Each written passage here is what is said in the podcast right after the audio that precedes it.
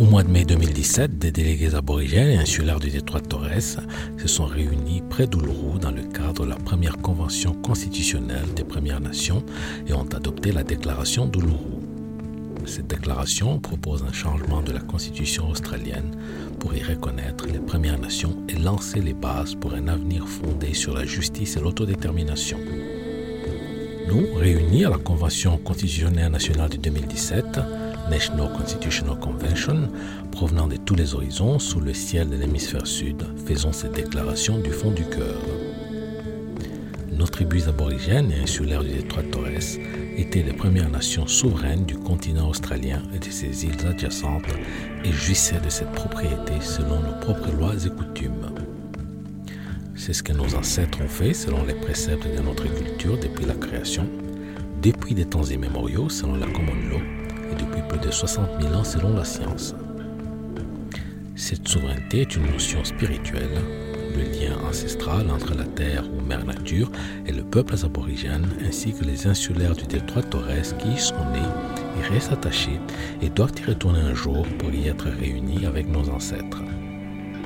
Ce lien est à la base de la propriété du sol, mieux encore de la souveraineté. Elle n'a jamais été cédée ni éteinte coexiste avec la souveraineté de la couronne. Comment pourrait-il en être autrement? Que des peuples ont possédé une terre pendant 60 000 ans et que ce lien sacré disparaisse de l'histoire du monde au cours des seules 200 dernières années. Avec un changement constitutionnel substantiel et une réforme structurelle, nous croyons que cette ancienne souveraineté pourra transparaître comme l'expression la plus complète de la nation australienne. Nous sommes proportionnellement le peuple le plus incarcéré de la planète. Sommes pas un peuple naturellement criminel nos enfants sont éloignés de leur famille à un rythme sans précédent. Ce n'est pas parce que nous n'avons aucun amour pour eux et nos jeunes dépérissent en détention en nombre indécent. Ils devraient être notre espoir pour l'avenir. Ces dimensions de notre crise témoignent clairement du caractère structurel de notre problème. C'est là le tourment de notre impuissance. Nous voulons des réformes constitutionnelles pour autonomiser notre peuple et prendre une place légitime dans notre propre pays. Lorsque nous aurons le pouvoir sur notre destin, nos enfants s'épanouiront. Ils marcheront dans deux mondes et leur culture sera un cadeau pour leur pays. Nous appelons à la création d'une voix des Premières Nations, First Nations Voice, inscrite dans la Constitution. Makarata est le point culminant de notre programme.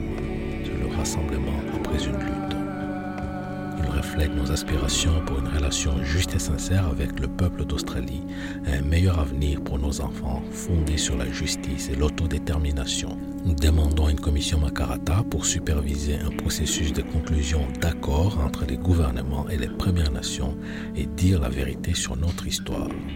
En 1967, on nous a compté. En 2017, nous cherchons à être entendus. Nous quittons notre camp de base et commençons notre longue marche à travers ce vaste pays. Nous vous invitons à marcher avec nous dans un mouvement du peuple australien pour un meilleur avenir.